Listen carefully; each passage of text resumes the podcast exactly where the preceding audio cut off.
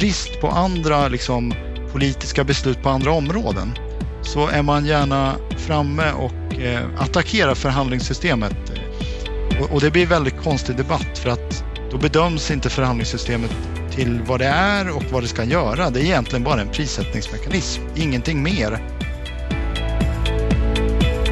Han är den som är mest nöjd med hyressättningssystemet men kritisk till de tre utredningar som regeringen tillsatt i samband med januariavtalet. Han varnar för att det kan leda till marknadshyror i hela systemet vilket vore förödande eftersom hyresgästens inflytande då skulle minska. I vår serie här om hyressättningssystemet så har vi i tidigare program träffat en forskare, Haiman Oppa Heru, och en representant för fastighetsägarna, Kristina Heikel. Och nu har turen kommit till Hyresgästföreningen, den part som är störst. Idag så träffar vi den blivande förbundschefen Erik Elmgren. Och efter samtalet med Erik så får du Stefan Attefalls kommentar och reflektioner på det Erik har sagt. Och sist så sänder vi en repris av veckans Aktuellt från i fredags. Varmt välkommen till ett nytt avsnitt av Bopolpodden. Jag heter Anna Bellman. I vår serie om hyror och hyressättning så ska vi idag få träffa Hyresgästföreningen. Varmt välkommen till Bopolpodden, Erik Elmgren. Stort tack. Vad är din sinnesstämning idag? Ja du, det är väl eh, jobb hemifrån som vanligt, höll jag på att säga. Och eh, full fart. Både i de här frågorna och andra bostadspolitiska relaterade frågor. Och sen håller jag väl också på att förbereda mig lite inför min nya tjänst den första januari. Mm. Ja, för du är ju idag bostadspolitisk chef, biträdande förbundschef på Hyresgästföreningen. Men från årsskiftet så tillträdde du som förbundschef när Jonas Nygren slutar. Ja, det stämmer bra. Det ska bli... Hur känns det då? Ja, men det ska bli jättespännande. Eh, verkligen en, en rolig utmaning och jag ser fram emot att eh, vara med och driva organisationen eh, framåt nu. Så det ska bli jättekul. Du har ju en bakgrund som hyresförhandlare, förhandlingschef. Känns det här som ett naturligt steg att ta för dig? Ja, men det känns det. Jag har ju varit i föreningen väldigt länge och eh, det här är väl min femtonde tjänst. Så att det känns som ett väldigt naturligt steg att få, att få kliva in i den här rollen som, som förbundschef. Så det känns... Det känns kul. Jag läste någonstans att ni säger att ni själva är Sveriges största folkrörelse. Stämmer det? Ja, men det skulle jag säga. Och vi ska ju bli ännu större. Eh, vi ska ju växa med nästan dubbelt så många aktiva medlemmar fram till tjugo tjugosju. Och vi finns ju idag i de flesta bostadsområden. Och det är få organisationer som är organiserade på det sättet som vi är. Och det är ju både organisationens styrka men också utmaning att vi finns på väldigt många olika ställen och på väldigt många olika nivåer också. Från det lokala bostadsområdet till det kommunala och det regionala på den nationella nivån och till de frågorna vi nu ska diskutera. Men det finns en oerhörd kraft i den här organisationen som är väldigt spännande att jobba med varje dag. Målet är att ni ska bli åttahundrafemtio tusen medlemmar tjugo tjugosju. Kommer ni, och, kommer ni nå det? Ja, det kommer vi mål. Det är jag helt övertygad om. Hur ska ni göra det? Ja, vi ska bli en både bredare samhällsaktör och eh, vi genomgår ett väldigt stort förnyelsearbete. Eh, vi prövar också nya kanaler att nå eh, våra medlemmar och presumtiva medlemmar. Vi ska bli en starkare eh, röst i samhällsdebatten. Eh, så jag känner mig övertygad om att vi kommer nå det här målet även om det nu under pandemin är lite svårt att, att bedriva all vår verksamhet ute i i bostadsområdena, men då får man se den här perioden som att vi, vi lär och testar oss fram och lär oss nya saker och sen när coronan då är över så kan vi gå över till, till att eh, finnas och synas mer i bostadsområdena. För det är klart en, en folkrörelse som inte kan finnas ute i, i bostadsområdena. Det, det är inte helt lätt att, att bedriva en sån verksamhet under de här pandemiska förhållanden. Men jag känner mig helt övertygad om att vi kommer nå målet tjugo tjugosju. Mm, sex år kvar. Ja, spännande tider och som du säger, det är speciella tider nu, men ni har ju alltid speciella tider med tanke på, precis som du nämnde här, att ni är så spridda över hela landet och på väldigt många olika platser. Är det svårt att hålla ihop föreningen? Ja, men både och skulle jag säga, för att i grunden finns ju en, en väldigt tydlig vision som, som alla i föreningen står bakom och Då får man nog gå tillbaka också och titta på varför Hyresgästföreningen grundades. Det var ju nitton femton i, i Nynäshamn och tjugo tjugotre fyller ju faktiskt vårt riksförbund hundra år. Och det var ju som, en, som, ett, som ett svar på den tidens eh, bostadsutmaningar. Och det intressanta är ju att det är ungefär samma frågor idag, fast i en annan, lite annan kontext. Att eh, vi behöver, hyresgäster behöver få ett, ett tryggare boende än som är eh, idag. Så den visionen tycker jag att det är lätt att samlas kring. Sen har man lite olika uppdrag som tjänsteman, anställd och som förtroendevald. Men vi ser ju i de delar när vi jobbar tillsammans, förtroendevalda och anställda, så blir det här en, en, en väldigt stark kraft. Och sen är det en styrka att finnas faktiskt i alla våra över trehundra kommuner. Och på de här olika nivåerna som vi finns. Så att kraften, kraft, kraften är större än utmaningen, skulle jag ändå säga. I Göteborg så har det varit en del debatt om er roll, lite rörigt om man ser det utifrån. I en debattartikel i Expressen i början av året så skrev ordföranden där att vi som har varit medlemmar en längre tid, vi ser med oro på den politisering som skett under senare tid. Att Hyresgästföreningen alltid har haft bostadspolitiska ambitioner, men i Västsverige har det förvandlats till en arena för ett litet sekteristiskt kommunistparti. Om vi inte skyndsamt istället fokuserar på att företräda våra medlemmar kommer hyresgästerna i det långa loppet att bli de stora förlorarna. Hur ser du på läget i, i Göteborg och att det som sker för er internt blir offentligt i media på det här sättet? Ja, nej, men det är väl inte bra såklart, och det har varit en, en stor utmaning och en, en lång process, men som organisation så måste vi alltid ha hyresgästen i fokus, och jag tycker ändå att vår organisation har ett högt i tak, och det, det behöver en organisation av vår storlek och med alla olika dess intressenter ha. Så att det fria samtalet måste föras, och sen är det såklart aldrig bra när de här inre organisatoriska frågorna tar kraft av det som vi egentligen behöver samla oss i organisationen kring och fokusera på det som händer i omvärlden, där just hyresgästen och hyresrätten är väldigt utsatt. Så det är där vi behöver lägga vår, vår eh, kraft eh, framgent, känner jag. Mm. Och då är utmaningen faktiskt också att hålla ihop hela föreningen. Ja, men visst är det så. Visst är det så. Vad skulle du säga, vad är er huvudsakliga roll? Vi har väldigt många olika roller, men den kanske största rollen är att vi är ombud, skulle jag säga. Vi företräder medlemmar och hyresgäster i olika sammanhang för ett bättre boende, för tryggare boendemiljöer och boendevillkor. Vi har en väldigt stor roll där vi varje år förhandlar tre miljoner hyresgästers hyror. Det är såklart en väldigt stor del av vår verksamhet. Vi har en väldigt stor hyresjuridisk verksamhet som tar emot över trehundra tusen samtal och kontakter per år. Och sen har vi ju själva medlemskapet såklart, där man kan vara medlem hos oss precis som ett försäkringsbolag och få en väldigt bra tidning.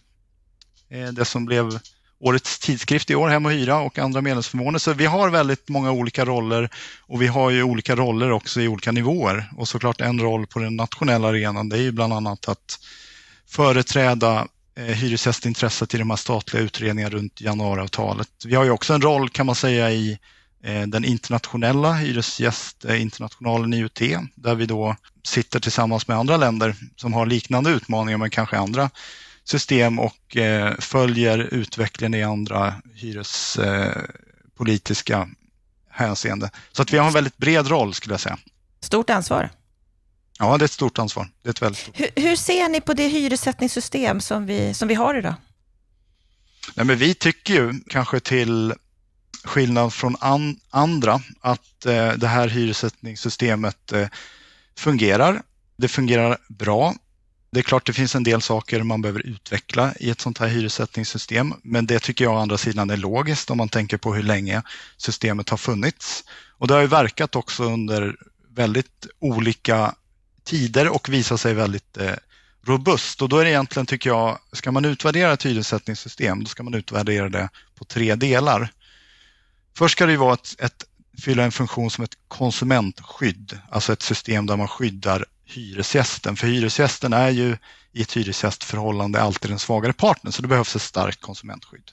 Och det tycker jag att dagens system, trots utmaningarna som finns runt renoveringar och nyproduktion, klarar av. Sen ska det ju också vara ett system som gör att fastighetsägaren kan ha en både stabil avkastning och att hyran också täcker underhåll och kvalitet för att kunna bedriva en effektiv fastighetsförvaltning. Och det tycker jag också systemet visar sig väldigt robust. Vi kan ju titta lite på coronasituationen, hur många fastighetsägare har gått i konkurs under pandemin. Ja, men det är inte många, så att, så att det här systemet har ju verkat länge. Och sen det sista perspektivet är samhället och att man tar tillvara samhället och att det är också kostnadseffektivt. Eh, och där tycker jag systemet eh, verkar väldigt bra. Eh, alltså staten behöver inte avsätta mer än ett par miljoner till hyresnämnderna. Sen är ju det här en kostnadseffektiv självreglering där det finns då parter som förhandlar och tar ansvar. Så att eh, jag tycker att systemet lever upp till alla de tre grunderna, och sen finns det, förstår ju vi, synpunkter på det. Men då får man också visa vad, vad är det i ett nytt system där man kan ta tillvara alla de här intressena, för det är viktigt. Ja, så ni är nöjda? Nej, men nöjda är vi ju. Nöj, nöjd ska man aldrig vara och nöjd, nöjda är vi aldrig. Vi ser ju delar här i förhandlingssystemet som vi såklart vill vara med och ut, utveckla. Och det gör vi ju nu både inom ramen för trepartssamtal som pågår mellan parterna med Sveriges allmännytta och inom ramen för de här utredningarna också. Men de och bland utredningarna... annat där så vill ni ju ha offentlig hyresstatistik, det är ju en av dem. Ja, till exempel. till exempel. Jag tror också på att vi måste jobba mer med hyressättningsmodeller och, och bygga hyressättningen precis som man har gjort på många ställen i landet utifrån de lokala förutsättningarna, och där tar vi ju, gör en stor satsning nu för att få fram flera sådana lokala modeller. Det är två exempel. Ja, som du säger, ni är, ni är överlag relativt nöjda, låter det som när du, när du berättar här, men det är ju många som inte håller med dig om det, och vi har haft två stycken här i Bopolpodden tidigare. Bland annat för några veckor sedan så hade vi forskaren Haiman Oppa Heru med oss, som ju har forskat i sju år om detta och menar att systemet det fungerar inte alls, det är icke-transparent, det är svårt att förstå. Som hyresgäst så är det väldigt luddigt. Kan du förstå hennes perspektiv? Ja, jag kan förstå perspektiven, men jag håller inte med om hennes eh, slutsatser. Jag tycker att Haimanots avhandling är ju en liksom, bra genomgång av ramverket och hur systemet har växt fram och så vidare. Men vi skiljer oss lite i, i slutsatserna. Till exempel vad rör den här transparensen. För att någonstans så är det ju upp till faktiskt hyresvärdarna. Hyresvärdarna sitter ju idag på hyror, primärdata. De kan när som helst, om de vill, tillsammans bygga upp en sån här offentlig hyresstatistik. Eh, och det menar jag, då kommer man ju åt det här då som hon kallar icke-transparent, och då har ju treparten tagit ett eh, initiativ till det där. Det man ska komma ihåg dock är att många hyresvärdar ser faktiskt hyrorna också som affärshemligheter, och det är inte alla gånger man faktiskt vill släppa hyrorna i en offentlig hyresstatistik. Men där är det ju på, på väg fram nu med, med treparten, en skrivning som har gått till Boverket. Sen kan man ju fundera på vad man ska använda statistiken till. Jag hörde ju fastighetsägarnas representant i förra avsnittet som tyckte att ja, men det är bra, då kan vi bruksvärdespröva hyror. Och det är inte riktigt vi, så ser inte vi på behovet av en offentlig hyresstatistik, att vi ska använda det till att pröva hyror. Men om man tittar från hyresgästens perspektiv, tycker du att det är tydligt vad det är som påverkar hyrorna och vad det är som som jag själv kan påverka som hyresgäst? Ja, men jag tycker ändå det finns, det finns en, en grund som behöver bli tydligare och som vi snart kommer kunna presentera om vilket förhandlingsunderlag de här förhandlingarna ska bedrivas på. Men där tycker jag ändå att, att, att man förstår som hyresgäst att ändå hyran kan höjas för att exempelvis fastighetsägarens taxor går upp varje år och att det finns underhåll som behöver utföras i husen. Så det behöver man kanske inte göra mer komplicerat än så. Sen hela poängen med sådana här systematiska hyressättningsmodeller, som ju lite Heimanot vänder sig mot, olyckligt tycker jag, för att de syftar ju att för hyresgästen också kunna beskriva. Så här är din hyra uppbyggd. Du betalar den här hyran för att du bor i det här läget, i det här huset, i den här lägenheten med den här standarden. Alltså precis det som står i förarbetena till bruksvärdeshyra. Och när vi har modeller för systematisk hyressättning i hela landet, överallt där det behövs, då tycker jag att systemet verkligen lever upp till en, en hög transparens. Det hon bland annat vänder sig mot är ju att det ofta förs fram argumentet att en hyra är skälig. Och så ska man bara acceptera det. Ja, och det kan jag ha förståelse för att man som hyresgäst tycker är ett, ett luddigt begrepp.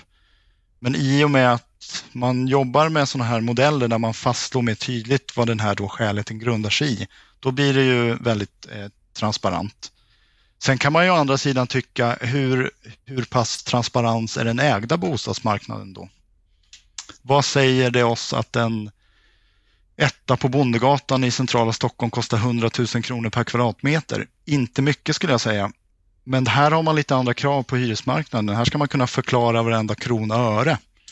Och det tycker jag är lite orättvist i debatten mot hyresrätten faktiskt.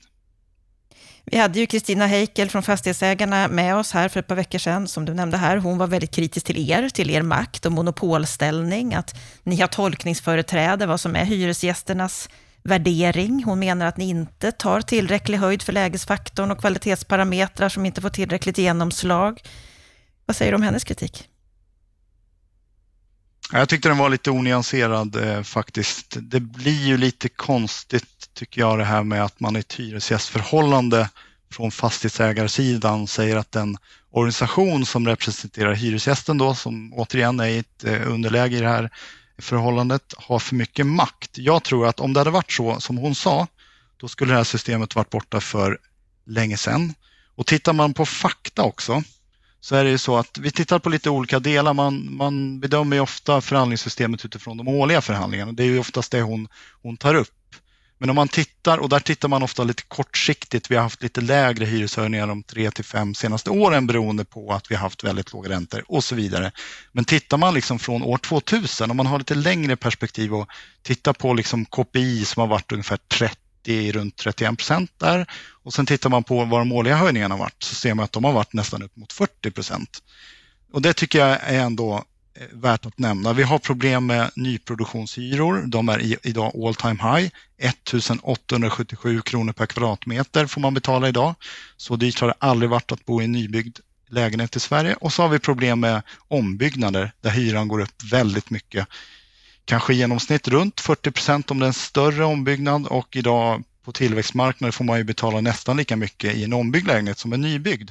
Och vi har problem med renovräkningar och så vidare. Det är svårt i den kontexten tillsammans med en havererad andrahandshyresmarknad som man nästan inte pratar om och säga att hyresgästen har för mycket makt. Jag tycker att det är en överdrift, och det finns ju mekanismer i systemet som gör att om inte vi kommer överens så finns det en tvistlösning som prövar själva förhandlingen. Och jag tycker att det, det blev lite onyanserat hela det påståendet. Men tar ni alltid hyresgästens parti och värderingar som organisation? Ja, det var en annan del i hennes kritik att vi inte skulle representera hyresgästintresset, och det tycker jag också är, är lite magstarkt faktiskt. Vi har ju idag lite drygt femhundratjugotusen medlemmar, det är drygt en miljon medlemshushåll, det finns tre miljoner hyresgäster som väljer att vi förhandlar deras hyra, och eh, vi genomför ju undersökningar varenda år. Vi skickar ut tvåhundratusen enkäter till exempel i år för att just ta reda på vad hyresgästerna tycker om, om, om sakernas tillstånd, eftersom vi är ombud. Och då kan man ju å andra sidan fråga, vända på det. Är fastighetsägarna som representation representativ för det privata fastighetsägandet? Och där har ju vi förhandlingar ungefär sjutton procent med de, alltså organisationen fastighetsägarna. Sen möter vi ju fastighetsägare som förhandlar själva i tvåpartsförhandlingsordningar, och den delen är ju mycket större. Det är ungefär trettiotre procent. Så att det här vem som representerar vilket intresse tycker jag är lite... Det var lite onyanserat eh, faktiskt. Och jag tycker att vi lever upp till att representera och föra ändå hyresgästernas... Eh, och det är väldigt samtidigt vad de här eh, hyresgästundersökningarna visar varje gång. Det handlar om trygghet. Det är ett tryggt boende som kommer överst eh, i termer. Det hon, om vi ska bara ta hennes kritik en, en sväng till, så menar hon att just den här obalansen, er monopolställning, det leder till obalanser på hyresmarknaden, att betalviljan drar iväg, att hyresnivåerna de har legat oförändrade under tvåtusentalet, att lägenheterna har blivit billigare, det har blivit en minskad benägenhet att flytta och att släppa förstahandkontrakt, att det här har lett till en låg rörlighet. Ja, alltså jag tycker det är lite ogrundade påståenden. Rörligheten är mycket större i hyresboendet än i det ägda boendet. Det har vi mätt på kors och tvärs eh, och, och konstaterat snittsiffran är tjugotvå procent bland de som hyr och, då, och nio procent bland de som äger. Så det påståendet förstår jag inte riktigt. Eh, ska man ha en, en rörlighet på bostadsmarknaden, då ska man nog leta någon annanstans. För då är det det ägda boendet som inte rör på sig tillräckligt mycket.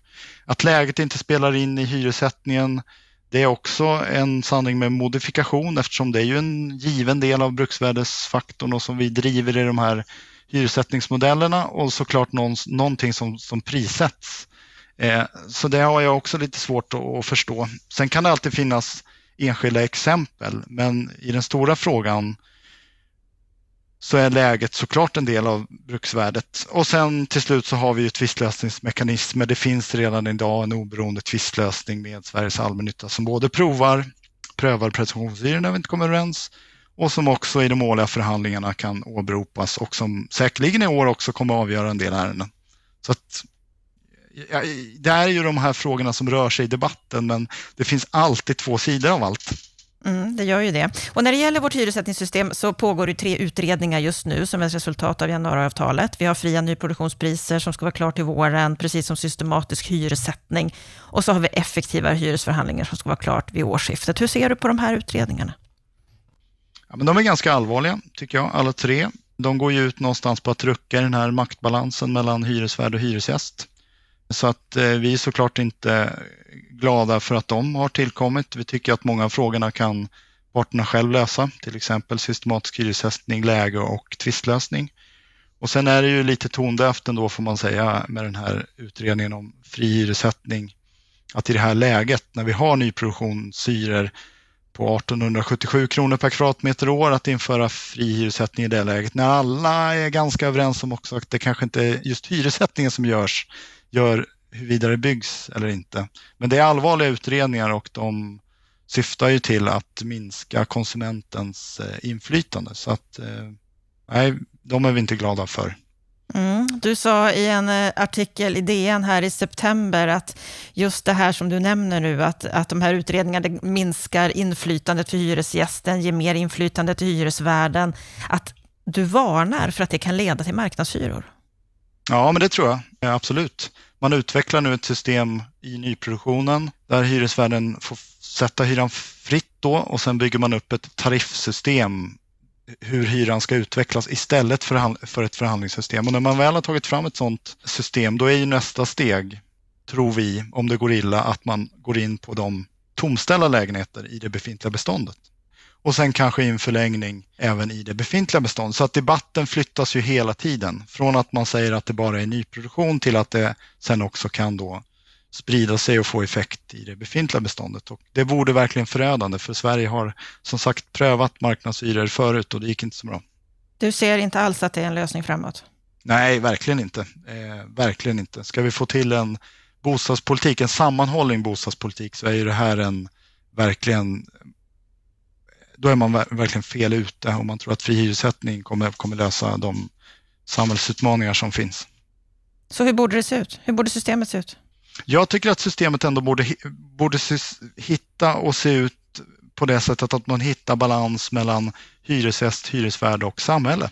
Om man har det som utgångspunkt och ser till att alla delar är med och att det finns en balans, och då är nog ett förhandlingssystem ändå, trots allt, givet också historien men hur det ser ut i andra länder, det bästa alternativet. Så att man har den här grunden och sen utvecklar man delar i systemet som behöver utvecklas. Till exempel då det här med offentlig hyresstatistik, tvistlösning, och att vi får och jobbar mer med kanske bruksvärde. Vi kanske ska ha, vi kanske ska ha lite längre avtalsperioder som man har på arbetsmarknaden och jobba mer med själva modellerna och få till korrekta bruksvärdeshyror. För det ser jag ju som en utmaning ändå, såklart, att vi behöver lägga mer tid på de delarna och kanske mindre på de här årliga förhandlingarna som tar väldigt lång tid. Och måste man också träffas varje år så ökar ju konfliktytorna som kanske inte finns på arbetsmarknaden där man träffas i de årliga förhandlingarna lite mer sällan.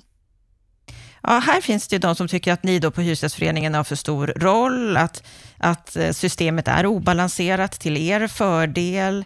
Hur, hur ser du på det framåt, den kritiken, att, att det kanske är dags att ni blir mer pragmatiska, att ni ser vad ni kan kompromissa så att ni på sikt inte undergräver er egen roll framåt? Ja, men det tror jag ju, precis som du säger, det är ju jätteviktigt, och vi försöker verkligen vara lyhörda och vi pratar med alla, både kommunala bostadsföretag, privata fastighetsägare, för att få, få systemet att, att eh, fungera bättre. Och vi ska såklart bidra med eh, det vi tycker och tänker.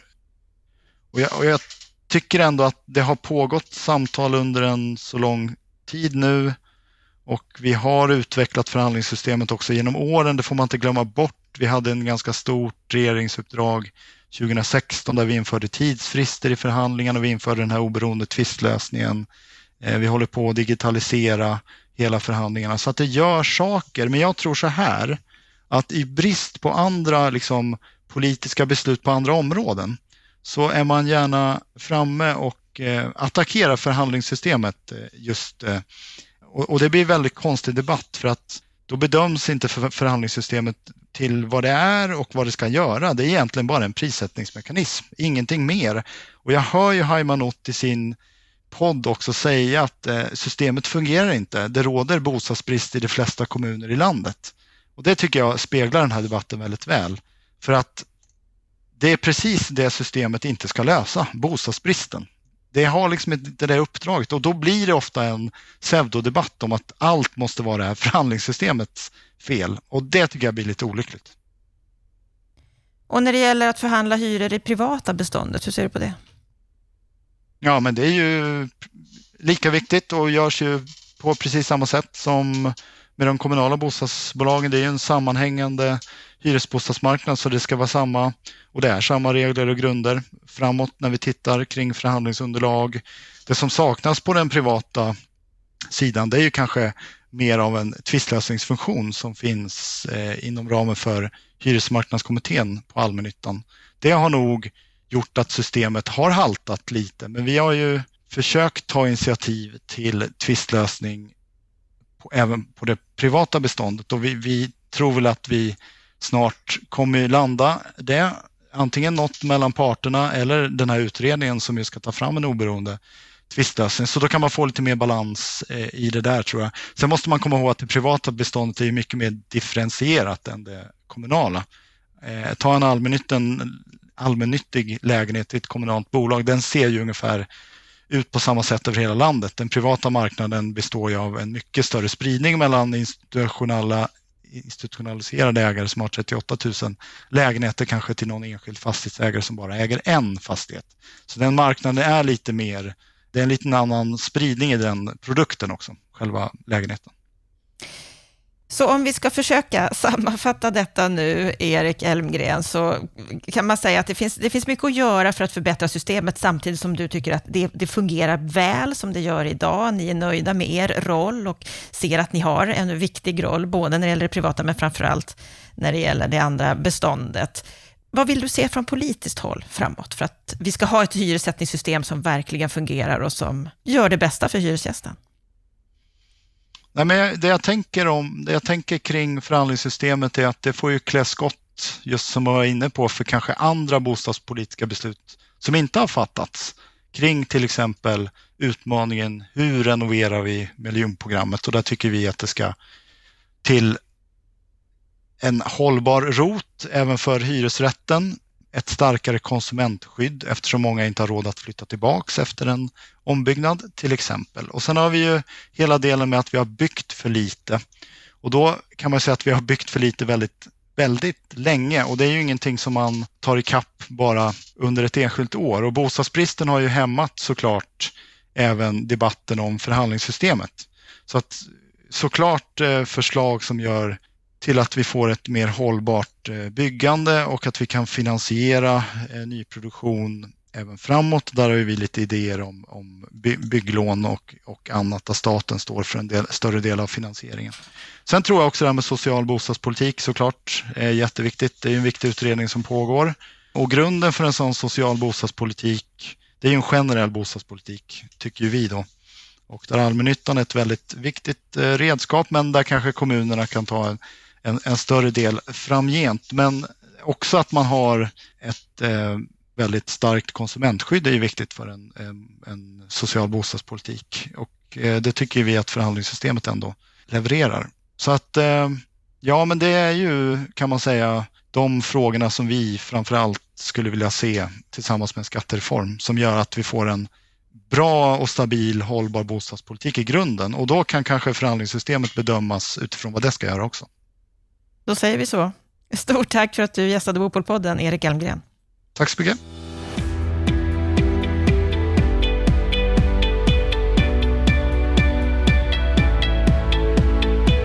Då har vi hört samtalet med Erik Elmgren. Vad säger du, Stefan Attefall, om Hyresgästföreningens nya förbundschef?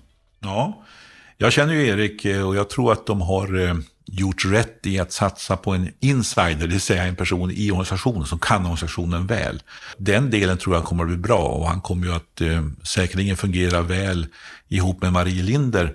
Men jag tror också man kan säga så här att nu får Hyresgästföreningen kanske en mera intern chef som sköter verksamheten, och Marie blir den som blir den utåtriktade personen, medan Jonas Nygren hade väl kanske lite ambitioner och lite uppgifter också att vara lite mer ute på debattarenan, men jag tror att du får en mer naturlig uppdelning, lite grann som det var på Barbro Engmans tid.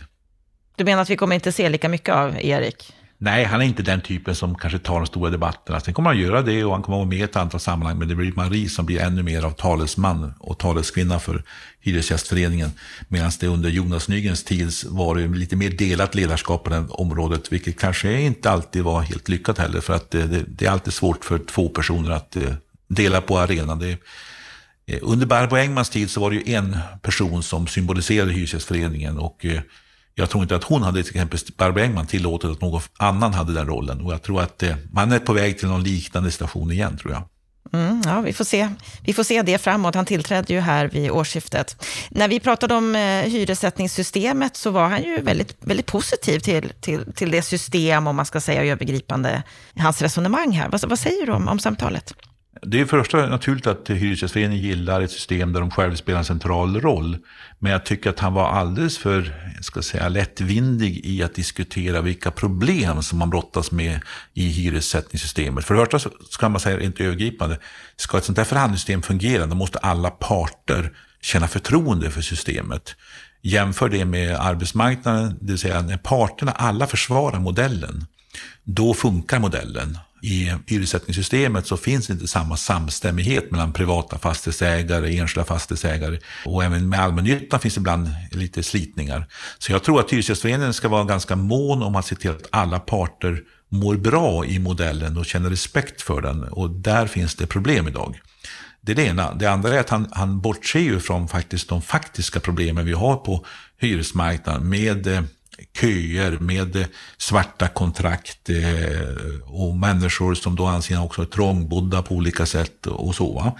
Vi har insider- och outsider-problem, det vill säga har man kommit in på hyresmarknaden så släpper man inte kontrakt, och det är svårt för nya att komma åt, och de som inte har kötider eller kontakter, de, de hamnar bredvid. Men det, det är det ena. Det andra som jag tycker han också bortser från, som jag tycker långsiktigt är ett stort problem, och det är att hyressättningssystemet har inte gynnat den fastighetsägare som långsiktigt underhåller sina fastigheter och därmed undviker de här stora renoveringarna som ofta då driver upp hyrorna med fyrtio till femtio procent. Alltså, hur kan hyressättningssystemet bättre premiera den långsiktiga fastighetsägaren som sköter och är lite ambitiös när det gäller exempelvis underhåll, men också när det gäller kundnöjdhet, service och liknande saker. Och där finns inga sådana riktiga mekanismer i systemet. Och det är ju en del av orsaken till att vi får de här, alltså att, att när en fastighetsägare köper en fastighet och så upptäcker att här kan jag, här bör jag renovera, så gör man det, och så ser man också att man får ganska bra avkastning på en sån investering i en upprustning. Därför att då får man upp värdeåret på fastigheten, då får man upp en ny produktionsstandard, då får man höja hyrorna, och då blir det ganska bra avkastning på pengarna, och då driver ju, ska säga, utvecklingen åt det hållet. Och det borde ju man förebygga genom att skapa rätt incitament. Och här tycker jag Hyresgästföreningen har mycket mer att göra för att få till stånd ett bättre fungerande system. Så att självkritiken mot att systemet inte fungerar bra, den, den saknar jag kan i Erik Elmgrens framställning. En sak som han var inne på, det var att systemet ofta får klä skott för alla problem som finns på bostadsmarknaden. Mm. Och där tycker jag han har en poäng. Därför att eh, många liksom skjuter på pro- problemen på, på hyresmarknaden eh, löses med, med liksom att skrota systemet eller att radikalt göra om det. Och, och många problem kan lösas, men, men eh, ibland så blir bostadspolitiska problem som har att göra med helt andra saker dras in i diskussionen. Så han har en viss poäng i detta. Hyressystemet kan lösa vissa saker, men inte alla problem. Men man ska också vara medveten om att investeringsvilja i nya hyresrätter beror ju bland annat på vilka förutsättningar jag tror kommer vara för hyressättningen framöver. Så visst spelar det roll, men det spelar inte kanske så en avgörande roll som ibland låter i den allmänna debatten. Och att sortera upp vad hyressättningssystemet ska lösa kontra vad det inte ska lösa, det tror jag nog att de här tre parterna borde lägga lite energi på för att försöka hitta en gemensam lösning på, gemensam samsyn. Och när det gäller parterna så har ju Hyresgästföreningen fått kritik här i Bopolpodden bland annat då av, av fastighetsägarna att de har en alldeles för stor monopolställning. Mm. Vad säger och du om, om den här maktbalansen? Alltså, precis va? Och man kan säga så här att det finns ju en poäng i detta, därför att som jag sa också när jag kommenterade fastighetsägaren för Göteborg, Heikel, Kristina Heikel. Så, precis, så, så pekar hon just på detta, så att om Hyresgästföreningen inte vill förhandla klart, vill avsluta förhandlingen, då blir det ingen hyreshöjning. Alltså i den meningen är fastighetsägarna bundna av att Hyresgästföreningen vill någonting. Medan om du jämför det med arbetsmarknaden så blir det ingen löneökning för löntagarna om inte man kommer överens. Alltså det är, löne, det är löntagarna som inte får någonting om inte man kommer överens. Alltså här finns en annan en, finns en obalans helt enkelt. Och det är därför tror jag det är så viktigt med att man får ett skiljedomsförfarande som man måste kunna gå till efter en viss tid om inte man kommer överens. Att det finns ett hot om att någon annan avgör hyran om inte vi själva gör det. Det kommer sätta press på parterna att lösa ut det här. Nu har man ju en överenskommelse mellan Hyresgästföreningen och allmännyttan om att det ska ta tre månader. Men det är bara ett riktmärke. Och det där är fortfarande bråk om runt om i Sverige hur det fungerar och liknande saker. Så det finns ju försök att hitta sådana här lösningar. Men här behövs nog ett tydligare ramverk. Och kan inte parterna hitta en gemensam samsyn, då får nog lagstiftaren vara med och hjälpa till här tror jag också. Vi tog upp de här tre statliga utredningarna som initierades i januariavtalet som han menar hotar maktbalansen. Mm. Och det är klart att Hyresgästföreningen har ju här fått tre utredningar som de inte vill ha. Och, och några av dem är ur deras perspektiv kanske allvarligare än andra. Fördelen kan ju vara att de pressar parterna till att hitta gemensamma överenskommelser. Och särskilt om det blir en bra beredningsprocess av detta. Men eh, jag tycker nog i allt väsentligt att Hyresgästföreningen borde också försöka lobba för att de här förslagen blir sådana som verkligen utvecklar hyressättningssystemet. Jag var ju själv med och ledde en kommission som Hyresgästföreningen tillsatte för att utveckla förhandlingssystemet, som har ju själv sett behov av förändringar. Och där pekar vi ibland på vikten av ett skiljedomsförfarande exempelvis. Och det finns ju sådana, ska vi säga, förslag på bordet. Så att jag tycker att de ska snarare vara konstruktiva än bara skrika nej till de här förslagen. För att vi behöver hitta ett system som fungerar bättre och som alla tre parter känner sig förtrogna med. Och där tycker jag att det finns en läxa att göra från alla tre parterna. Ska systemet fungera, då måste man få någon typ av förändringar som alla känner förtroende för. Och här tycker jag Hyresgästföreningen underskattar problemen. Alternativet är att det blir mer statlig styrning av hyressättningen och jag tror att det blir ett värre system. Eller så blir det mera fria marknadshyror och då får vi ett annat system i Sverige, men då ska vi ha en rejäl politisk diskussion om det. Och dit vill ju inte Hyresgästföreningen vad jag förstår. Så om vi ska få ett, ett system som fungerar, då, då har vi en bit kvar. Ja, men det är samtidigt spännande tid framför oss det här närmaste året när de här utredningarna landar in och det ska beredas tillsammans.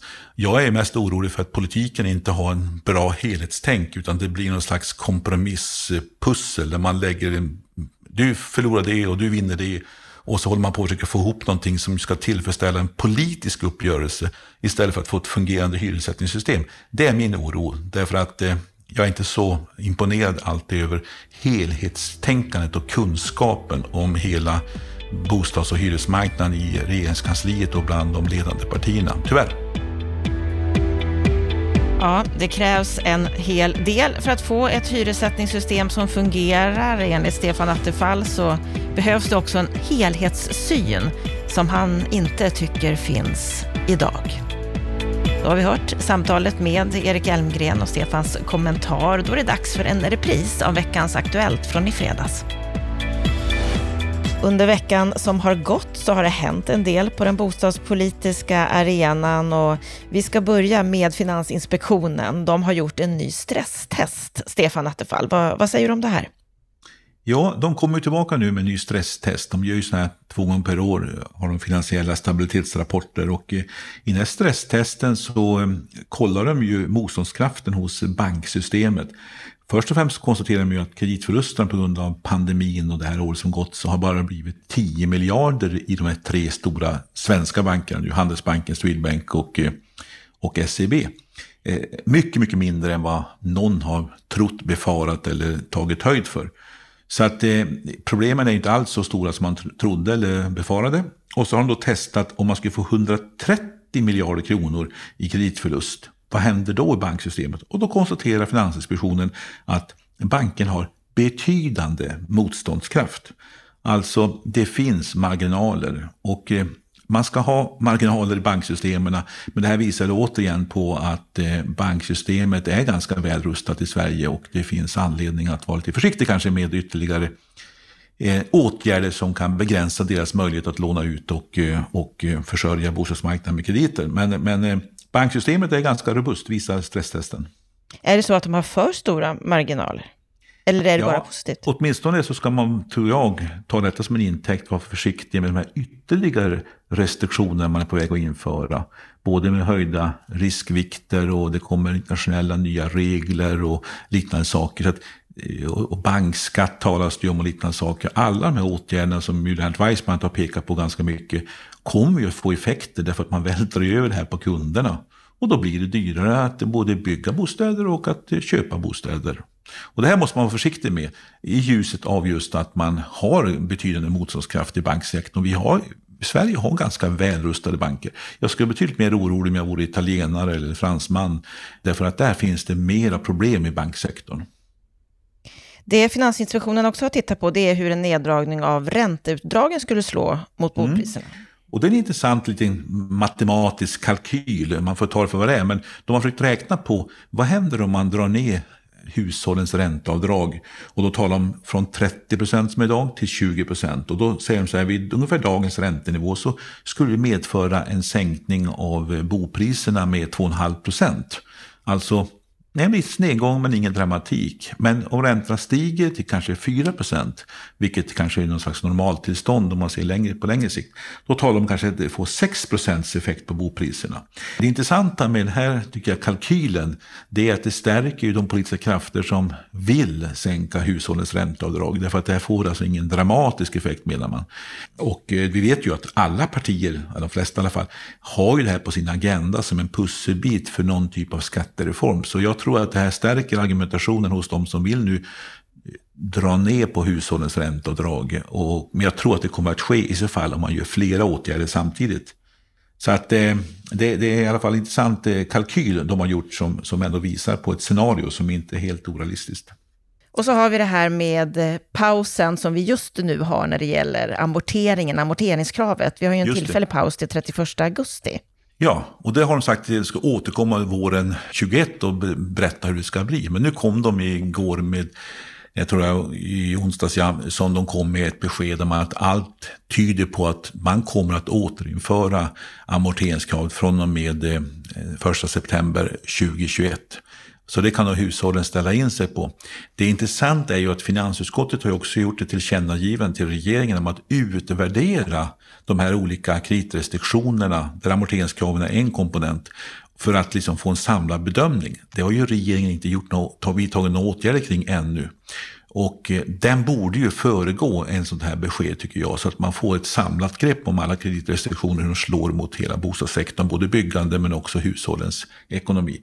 Och den borde ju vara välkommen att man hade den klart innan man ger ett tydliga besked. Så jag hoppas att det händer någonting på det området. Men där finns alltså ett krav från riksdagen som ännu inte har levererats från regeringens sida, som ju berör den här frågan. Och när ska den bli klar, vet vi det? Ja, Bra fråga.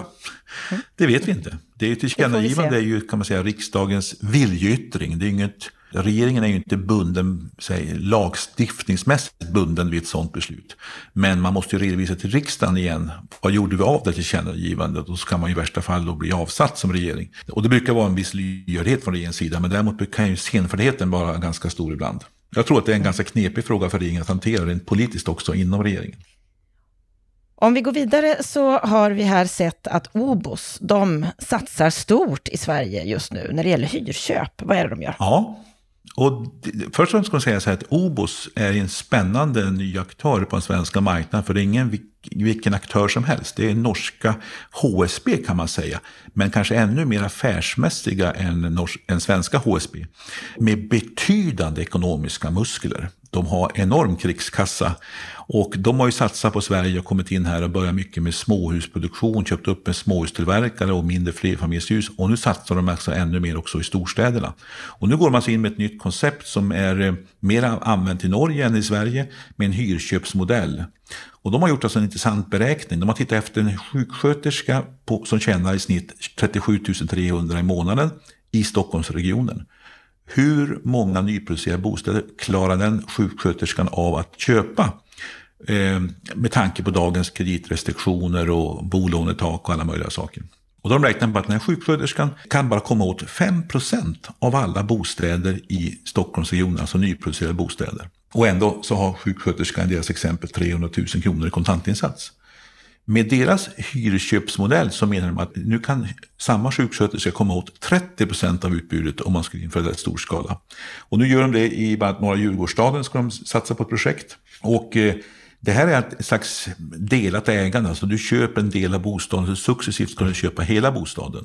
Så, att O B O S... så du börjar med att äga en liten del och kommer successivt att kunna få äga hela? Ja, fördelen är ju att man får fler att komma in i den ägda marknaden, man får fler kunder, bredda kundbasen. Nackdelen är ju att O B O S då som aktör binder ju kapital jämfört med en bostadsrättsförening som ju man säljer av alla bostäderna och sen så är man av med det hela och har lättat på sin egen balansräkning, så blir ju O B O S delägare i massa bostäder.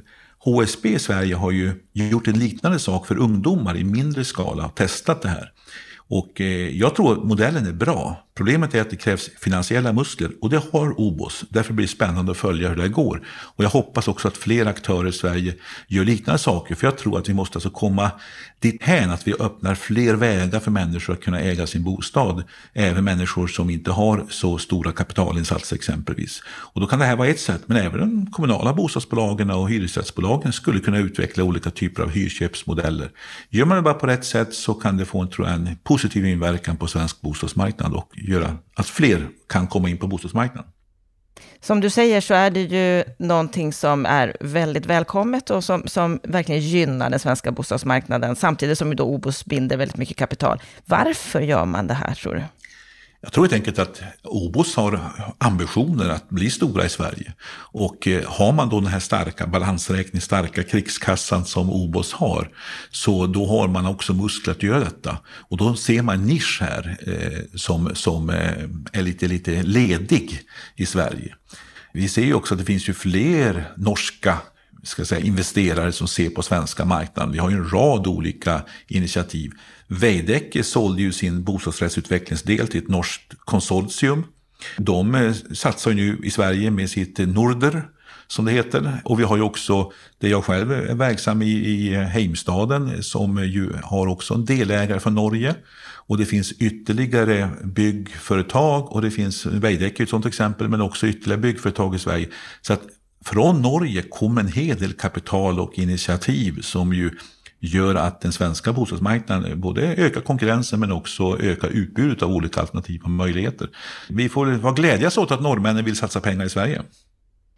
Det sista vi ska ta upp den här veckan, det är en krönika på bostadspolitik punkt se som Emma Persson, privatekonom på Länsförsäkringar, har skrivit, där hon inleder sin krönika med att skriva så här: en generation svischade genom en närmast perfekt storm av samhällsekonomiska faktorer som gjorde dem förmögna, medan en annan fortfarande står och spanar över de höga trösklarna, oförmöga att ens ta ett kliv in i finrummet. Det är djupt orättvist.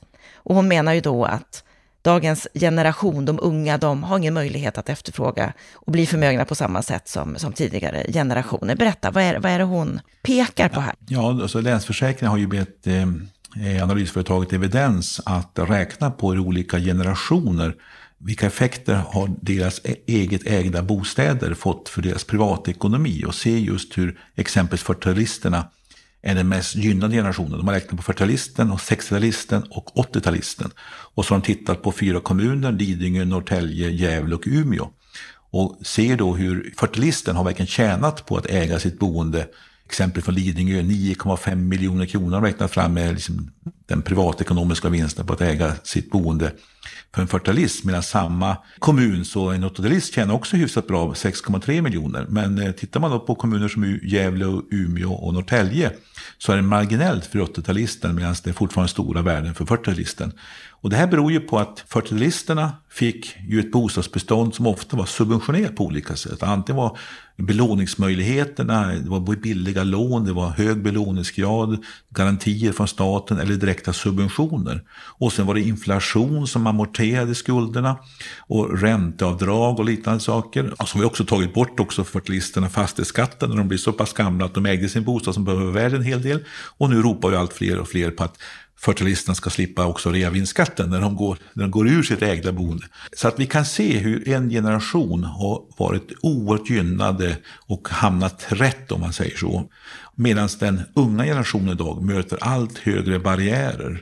Villkoren är sämre, det finns mycket mindre subventioner, men också att kreditrestriktioner slår ju hårt mot den som ska in på bostadsmarknaden. Det har blivit ett verkligt klassiskt insider-outsider-problem här, va? Och, och det här finns generationsgap, generationsklyfta som är problematisk. Och den som är lite bekymrad över fördelningspolitik borde ju se generationsklyftan som lika viktig som den som är mellan människor i samma generation, som vi ofta fokuserar på i debatten. Och den som tycker att ens barn ska ha lika bra villkor som en själv har haft borde ju faktiskt fundera över de politiska instrumenten för att se till att det blir jämnare. Och då tycker jag personligen att vi måste hitta vägar in på bostadsmarknaden för de unga människorna med, med exempelvis amorteringsregler som är rimliga, med bosparande som är skattesubventionerat, med exempelvis startlån i någon form, och genom att utforma regelverken så att vi både får upp byggandet men också får en bättre rörlighet. Tittar man på var de röststarka grupperna finns, så finns de i fyrtiotalistsgenerationen idag. Det är stora mängder människor, de har stort inflytande i samhället, och därför blir ibland åtgärderna riktade till att bara gynna den gruppen. Det här är ett spännande fördelningspolitiskt dilemma som Emma Persson lyfter fram, och det är en intressant undersökning som sätter fingret just på den här generationsklyftan, den fördelningspolitiska orättvisan som finns mellan generationerna. Och hon avslutar ju sin krönika med uppmaningen: börja för Guds skull att spara i tid. Att ja. Det handlar om vår eget engagemang också om vi ska lyckas på bostadsmarknaden. Ja, det är ju det är en konsekvens av de här regelverken. Du måste faktiskt spara, du måste se till att du har kapital, du måste ha buffertar för att kunna hävda dig på bostadsmarknaden. Medan föräldragenerationen behövde inte det. Och det var inte heller sunt, så att vi ska inte heller hamna i andra diket där vi skapar osund struktur. En del av den här problematiken som vi brottas med idag beror ju på att det varit en stark reaktion mot en översubventionerad bostadssektor, där man faktiskt eh, hade enorma offentliga finansiella resurser som gick till, till att subventionera boendet, ibland på många gånger osunda villkor. Mm, vi har hamnat i andra diket, vi behöver upp på vägen igen. Det borde finnas en väg någonstans däremellan, ja. Mm. Då får vi hoppas att vi hittar den vägen. Vi kommer ju fortsätta att diskutera på vilket sätt den vägen kan hittas här i Bopolpodden framöver. Stort tack Stefan Attefall för veckans Aktuellt. Det var den sista delen i vår serie om hyressättningssystemet för nu.